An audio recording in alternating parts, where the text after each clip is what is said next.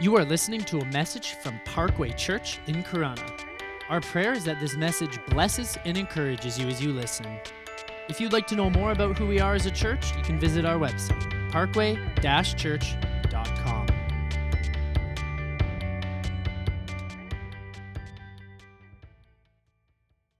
So, my message today, guys, um, my message today is called Throw Away Your Mat. All right? Throw away your mat. I'm sorry if somebody in this room is named Matt. Um, I know there's one. Don't throw Matt away. You know the Fresh Prince of Bel Air, whenever they would throw Jazz out and he'd go, ah, and get thrown out the front door? That's not what I mean. Don't throw Matt out of here. But throw away your mat is what my message is titled today. And my, uh, if you guys want to turn your Bibles to John chapter 5, um, uh, let's pray. Father, we thank you that we can gather here, Lord, in your presence today. Father, I thank you that as we gather here at Parkway week after week, that we can count on your Holy Spirit coming, touching us, blessing us, and hearing our prayers and the cries of our heart. I pray that as we turn to your word, that you would anoint our ears to hear you today, that you would anoint our hearts to receive, Father. And Holy Spirit, as we leave this place today, anoint our uh, bodies and minds and spirits to take it all into action, Lord. And I pray all of these things. And everybody in the house said, Amen. Fantastic. Um, by a show of hands, is there anybody in this room who has actually come to salvation, has met Jesus in the last two years?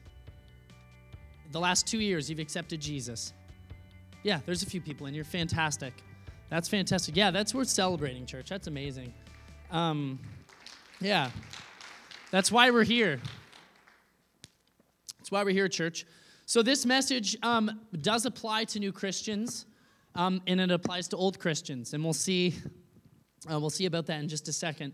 But for those of us who, um, for those people in this room, I was going to say for those of us, like I just got saved. Um, uh, for some people who have just accepted salvation, this, this, this might hit home with you. Sometimes we think when we accept Jesus that all of our problems are supposed to go away, right? We have this thought of, uh, you know, well, these people say that Jesus is the answer to my problems. Jesus is the answer to my financial problems, to my, you know, my spiritual problems, my, my identity. And sometimes when we have a moment or an experience with Jesus and we accept Jesus, life happens after, and we're like, wait a second, I thought that this was supposed to make my life easier. And for those of us who have been Christians a long time, we know that following Christ isn't easy. It, it enriches our life, it makes our life better, it means we're walking in what we're designed to live in, but it's definitely not an easier way to live. In fact, the second that we say, Jesus, I give my life to you, there's actually a large responsibility placed on us, right? The second we accept Christ, there's a responsibility on us. Jesus actually, his expectations for us increase. His, his expectations, sorry, for us to go and make disciples, to go heal the sick, to go feed the poor. Though we, we carry I don't want to call it a burden, but we carry those expectations the moment we become a Christian. So let's turn to John chapter 5, verse 1. This is the story of Jesus healing the lame man, okay? So after this, there was a feast of the Jews, and Jesus went up to Jerusalem. Now there is in Jerusalem by the sheep gate a pool, which is called in the Hebrew tongue Bethesda, and it has five porches. On these lay a great multitude of disabled, blind, lame, and paralyzed people. For an angel went down at certain seasons into the pool and stirred up the water. Whoever then first stepped into the water after the stirring up was cured of whatever disease he had. Can we just halt for a second? This is a little bit on the side. I think sometimes we as Christians, we like to put God in a box sometimes, okay? I like to put God in a box because I like God to do things the way I like God to do things. But that's not how it works. You know, sometimes, and this is again totally separate from my message, but it's just something I think we overlook. We accept the fact that, like, an angel literally would flow in this water and heal people. You know, but sometimes we see somebody healed at church and we're like, mm, that's not the way I we usually see it done. I don't know if that's real. But you remember, like, this like people would jump in a pool and become healed by the presence of God. Okay? That's just on the side. Let's keep that in mind, okay? Um, and a certain man was there who had an infirmity for 38 years. When Jesus saw him lying there and knew that he had been a long time in that condition, he said to him, Do you want to be made well? That question is very important. The sick man answered him, Sir, I have no man to put me into the pool when the water is stirred up. But while I am coming, another one steps down before me. Jesus said to him, Rise, take up your mat and walk.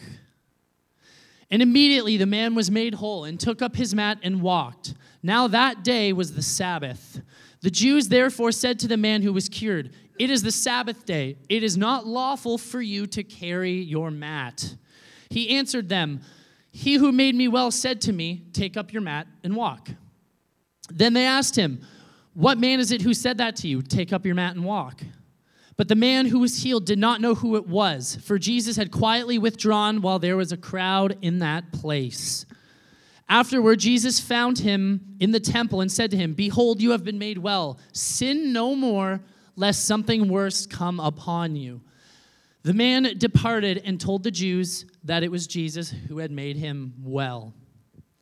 So, this man, okay, this lame man, doesn't mean he was a loser. The word lame means he couldn't walk, just for some of you younger people, okay? He wasn't like lame. Um, this man, Jesus made him cool again. No. This man was unable to walk for 38 years. Now, I'm, I have not been alive nearly 38 years. And I think I, I can tell you this I've been on, uh, I've had four ankle sprains and I've been unable to walk for four, four different times for a few weeks and that drives me bonkers. I can't imagine 38 years of this. Where this man sat by this pool and, and he's looking around for somebody to help him, sitting on his mat. I meant to bring a yoga mat today as an illustration and I totally forgot. But he sat on his mat looking around for people to help him into the water, hoping that he would be healed. But somebody always got in before him. 38 years of this. 38 years of this.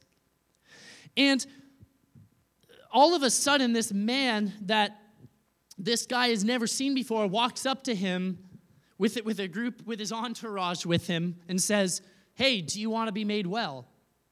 It seems like an easy question, right? We read it and we're like, Yeah, duh. Why? Jesus, come on. Why would he not want to get well? But when you dive into it a little bit, if this man was able to walk, you know what this means? It means his identity changes. He's not a beggar, he's a man who now has to work. He's a man who has to build strength in his legs again. He is unable to rely on other people to give him money and to give him food. This means now that he's healed and set free, he has a responsibility. He has to take care of himself now. So when Jesus walks up to him and asks, Do you want to get well? He's asking, Do you want a brand new life? Is what he's asking him. It's, a, it's about a lot more than being able to walk again. And what's incredible is that the fact that this man was just able to, to get up and walk. Here's the incredible thing about our Lord He doesn't just take away this man's problem, being unable to walk, but sitting down for 38 years, that's some serious muscle atrophy. And that's some, his ligaments, his bones would have been extremely weak. But in that moment that Jesus says, stand up, his disease is gone, his muscles are strengthened, his tendons, his bones, everything is strengthened and in full working order. He's able to get up and walk after 38 years. I can tell you in ninth grade, I fractured my ankle in three spots and I second degree sprained it. And uh, it, it wasn't fun. I was on crutches for weeks. And the doctor's like, You're good to go. You're good to walk. So I was like, Okay. So I went home threw my crutches down, felt like a champion, took one step on it, and I actually hit the ground. I was like, what? What? He's lying. Lie detector has determined that is a lie. Um, but what had happened was my muscles had atrophied. I hadn't walked for like a couple months. My muscles had to get used to it. And, but this man, by Jesus' words, was changed immediately. Now, this man's life was changed, but it didn't get easier. The second that this guy stands up, he's probably pumped. He's like, man, Guys, look at me. I'm healed. You remember me? I was sitting by the pool for 38 years and I'm okay. But then here come the religious police over here saying, wait a second, it's the Sabbath. You're not supposed to be carrying your mat on the Sabbath. And he's like, wait a second, aren't you supposed to be celebrating with me? Shouldn't you be excited for me? It's like, nope, this is the Sabbath. Who told you this? And he's this man who just got healed. All he did was stand up and pick up his mat. And he's like, shouldn't, shouldn't you guys be celebrating with me? The second he receives his healing experience, he faces adversity. Now, this man has two options. He can lie back down on his mat and forget it all happened, or he can look at himself and say, I can't lie back down. Look at me now. Right? He's faced with those two options.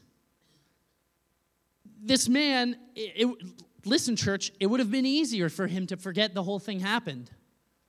He could have just been like, you know what, you're right. Dropped his mat on the ground, apologized for breaking the Sabbath, and laid back down on his mat and continued to do what he did in fear of the Pharisees. That would have been the easy thing to do. He could have continued to rely on people. But the man was like, I can't go back to my old life. Look at me now. Look at my new life. We often, church, want freedom without work. I want freedom without work. It's who, who we are as people. We often will experience newness. If, if we have an experience of being set free or an encounter with Jesus that changes our lives, Jesus changes our lives in a moment. But a lot of the time, we don't continue to walk in that freedom. Because, because church, we don't maintain it. You know, when you buy, um, when you go to the doctor and he gives you medication, he's like, Good, your problem is cured, come back to me in a month. When God sets you free from, from let's say, a sin, it's good. You've been set free. Now check up with me every single day. Come visit me twice a day, three times a day, and make sure this problem doesn't come back. I don't want to get um, too caught up on this analogy, but the first thing actually that came to my head when I thought of an experience of being set free is how you pay a down payment on a mortgage. It's, it's as if Jesus walks up and says, Your down payment is paid, the healing is yours, but you got to pay the rest. You got work to do. Right? It's, I mean, when you go, when you go and buy a house, you, you pay your down payment, got a lot owing still, but you get to go home and live in that house. It's like Jesus paid the down payment for your freedom. You get to walk in it. You get to go home in your new life but you have to maintain it. You got a lot of work to do still because you can't fall back because we know what happens if you don't pay your mortgage. The house isn't yours anymore, right? Are you guys tracking with me? Fantastic. Some of us don't really want to get well. Here's the thing as a youth pastor, I, I encounter this quite often. With, with the mental health crisis that's happening in young people, there's a lot of young people that don't actually want to get well. Their identity is I'm the person that suffers from depression. And the people around me need to understand that and cater to that.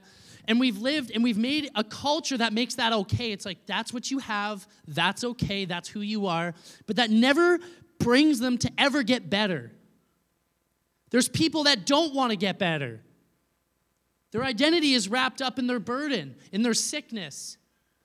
Some of us don't want to get better because it requires work after to maintain it. Some of us don't want to work on our marriage because we have to work on it. Some of us don't want to, you know, some of us don't want to, we want the financial blessing from God, but we don't want to have to give because then we have to give. Walking in freedom is hard, church. Walking in freedom is not easy. We often think if God sets us free from addiction, it means boom, the temptation never comes back. Thank you, Jesus, I'm set free. Has anybody here, you don't have to show your hands, has anybody here ever been set free from a sin or from something and then gone back to it? I have. It's probably the most spiritual, burdening thing you can encounter. I hate it because I thought wrong. I thought when Jesus set me free from something, that was it. I never had to think about it again. But what it means is he paid the initial down payment for my healing. It means it means that uh, Jesus set me free and he did the initial work. So that what he did is he closed that back door that Satan was using to get in. It means when Satan would come to tempt me, he would come and his key card would go and blink red. He can't get in anymore. But if I'm not watching, he's going to find a different back door to get in and sneak in through this way. So I'm not saying this to say that when Jesus sets you free, it's not one and done, because when Jesus died on the cross, he paid for it all, once and for all. There's nothing that we can do to change that. But my, the point I'm trying to make is that once we're set free, our um, responsibility kicks in to walk in that freedom. And, and, and so that leads to my next point, church. We can fall out of freedom. You can absolutely fall out of freedom. Again, going back to that analogy, if you don't pay your mortgage, you lose your house. It doesn't matter who paid your down payment. You're not paying it, you don't get it. Sin, separation from God, lack of intimacy with God, all of those things can cause us to fall out of freedom. If God is leading us into freedom, we have to follow Him into a life of freedom.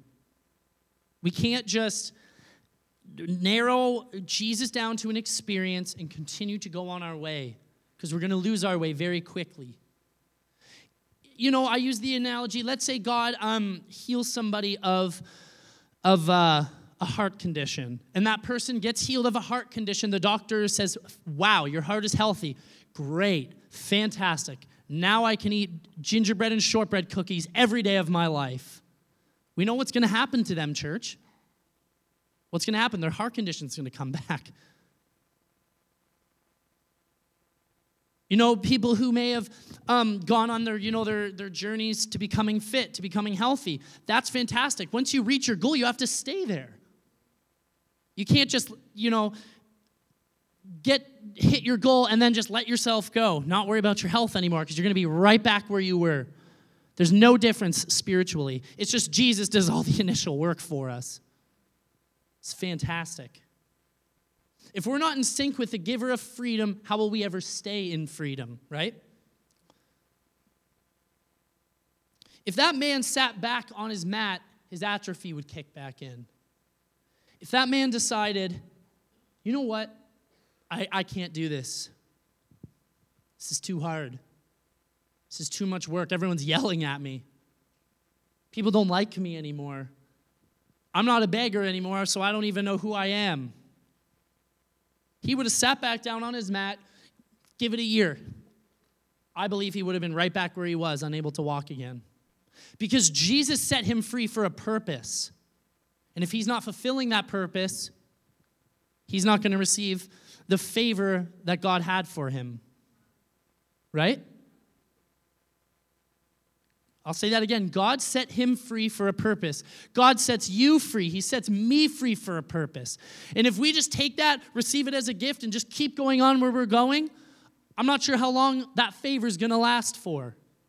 But if God sets you free to give you a testimony or so that you can work for his kingdom, you have to walk in that.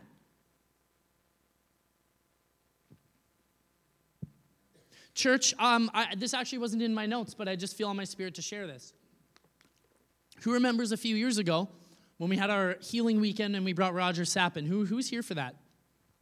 I was sitting at the back in that corner, um, about where Pam was sitting, and I felt the Lord speak to me. So, for those of you who don't know, I was on Ritalin for 15 years of my life because I had uh, I was diagnosed with ADHD when I was four, and it was one of those things where if I didn't take my medication, my teachers were calling by 11 a.m. to my parents, being like, Does Mitch have his medication? Because he is an animal today. And my parents would do that. I thought you gave it to him. No, I thought you gave it to him. Right? And, and that evolved into something different as an adult. ADHD looks a little different as an adult. It tends to change from a hyperactive disorder to uh, physical fatigue. Instead of dis- being distracted and not being able to focus, it actually turns into depression.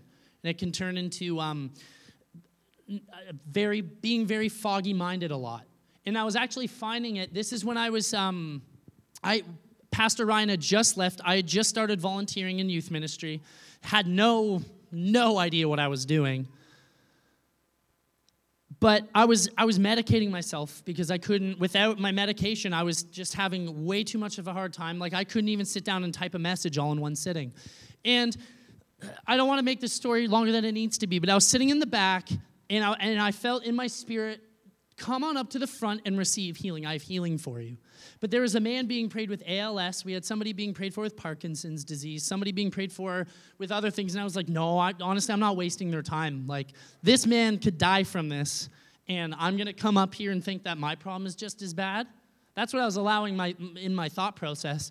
And I felt like Bob would say a two by four moment. I literally just felt God just go whack. He's like, I told you I have healing for you. Come up now. So I decided to walk up here Dave, you were there. Dave started praying for me and touched my head. Dave pulled his hand off me as I started sweating and said, Do you feel hot? I said, Just my head feels hot. Feels like somebody poured oil on my head. And Dave goes, My hand is burning. In church that night, I actually have not touched my medication since, not a single time. Now, listen, thank you. Praise God for that. But listen, God did it for a purpose, right? if I didn't walk in that freedom, if I, if I continued uh, to fall in my old patterns and just dismissed it as, no, you know what, this means I can do whatever I want, I don't have to try anymore, I don't know if I'd still be healed. I can tell you the amount of teenagers that are medicated right now for mental illness is insane. It's, it's so high, it makes me sick, but I can relate to them because I've done it before. And I can say, hey, look, I have a story. God healed me of it, He can heal you. I believe there is a purpose for my breakthrough. Fantastic. So, church, throw away your mat. Lying back down is not an option when God sets you free. Man, this Jesus thing is too hard. I can't do it. When I accepted Jesus, I thought this was going to be easy. Man, living free from lust, when God set me free of this, this is hard because I have to control my thoughts now. I, I don't know if I can do this. It's easier if I just go back and let my mind do whatever I want to do and look at what I want to look at. Man, this living without addiction is not easy. I thought this was supposed to make things easier. Man, working on my marriage isn't easy. I thought a healthy marriage was supposed to make my life easier. But I can't lie back down because look at me now.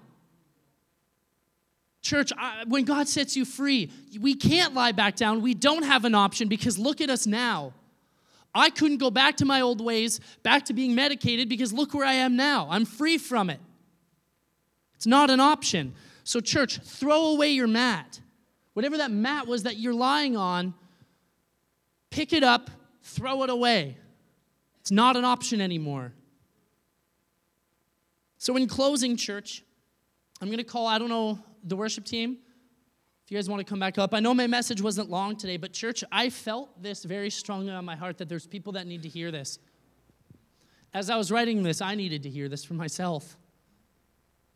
But, but church, what's your mat? What thing are you returning to? Is there a thing that you're, you know, is there a thing where you're just deciding, you know what? It's a lot easier just to sit here because if I get up, I have to do some work. It's a lot easier to sit here and come to church and have my needs met and just kind of ignore this thing here. What's your mat that you're sitting on? I had a mat before. You know, before I was healed, I just dismissed all of my problems like, oh, it's just the ADHD talking, that's fine. It's just who I am. You know, I, I, I would come unprepared for a youth night. Oh, it's just because I'm distracted. Can't help it. It's who I am. That was my mat. That's what I laid on. But look at me now. Can't lie back down. What, what do you keep returning to? Is there something that you feel that you've contended for and you feel that God has set you free? but you've lied back down? Or, church, is there something where sometimes what the enemy does too, and, and this happened with me a bunch of times, where I, I would um, have a rough day and I would think, you know what, God didn't actually heal me. I made that up because I'm struggling today. Well, no, that's just the enemy trying to get in. It's whether I decide to let him in or not, right? I could have lied back down and admitted defeat and said, nope, God didn't heal me. I'm going to go back to how I was doing it. Seeing the doctor, paying a lot of money for this medication that made me not feel anything, that took away my appetite, that made me sleep terribly. I'm just going to admit defeat. He didn't heal me, but I didn't. I, I struggled and I cried out to God and said, God, did you really heal me? And then he would remind me of the physical moment that happened. And I said, There's no way he didn't heal me. So I lying back down is not an option. I got work to do. In church, I've put a lot of work in. I've had to relearn how to think. I've had to relearn how to focus. I've had to become self aware of my habits sometimes, right? And, and, maybe, and I don't know how God necessarily healed me. Maybe He just gave me the strength to, to, to learn how to deal with it, maybe. But look at me now. I didn't lie back down. I'm dealing with it, I've overcome it. It doesn't have a hold of me anymore. So, church, why don't we stand up?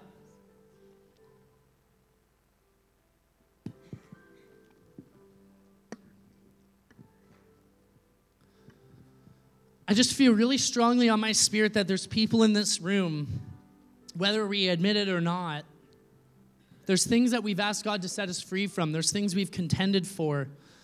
There's addictions in this room, however big, however small. I've been convicted of addictions in my life and something I never would have thought of, something that seems so silly. But God says, you know what? It interrupts your time with me. You need to stop.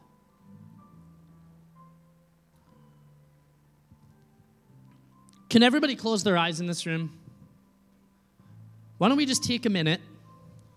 Let's just call on Jesus. Start asking the Father, Father, what's my mat? Some, and I believe in this moment, I believe there's people in this room right now that already know what it is. They said, That's what I keep going back to. That's what I can't fight. That's what I can't beat. But maybe there's some of us that God needs to reveal it. There can be darkness in our lives we don't see until the Holy Spirit illuminates it. So let's just take a minute, call on Jesus, and ask Him to speak to us. Then we'll move on.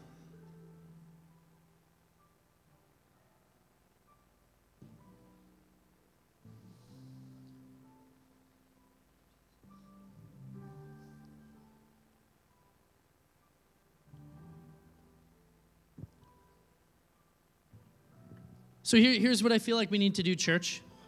This requires boldness. I want a show of hands here, and I'm going to put my hand up.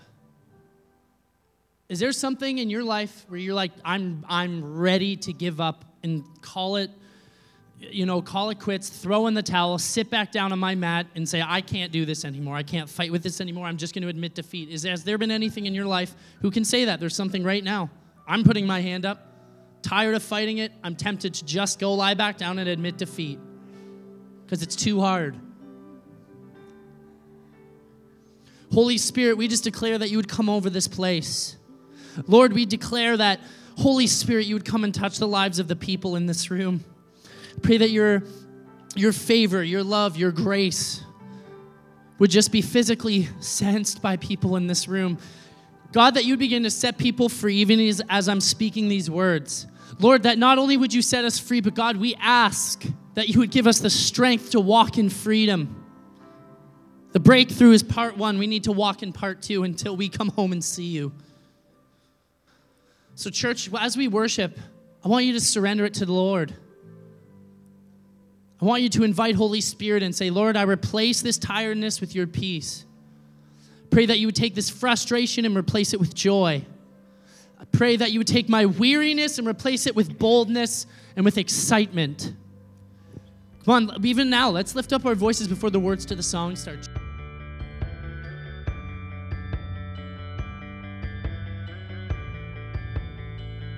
Thank you so much for listening to our message. We hope that it blessed and encouraged you.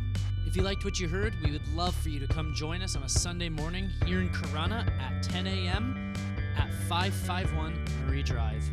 If you'd like more information on who we are as a church and as a community, you can visit our website at parkway-church.com.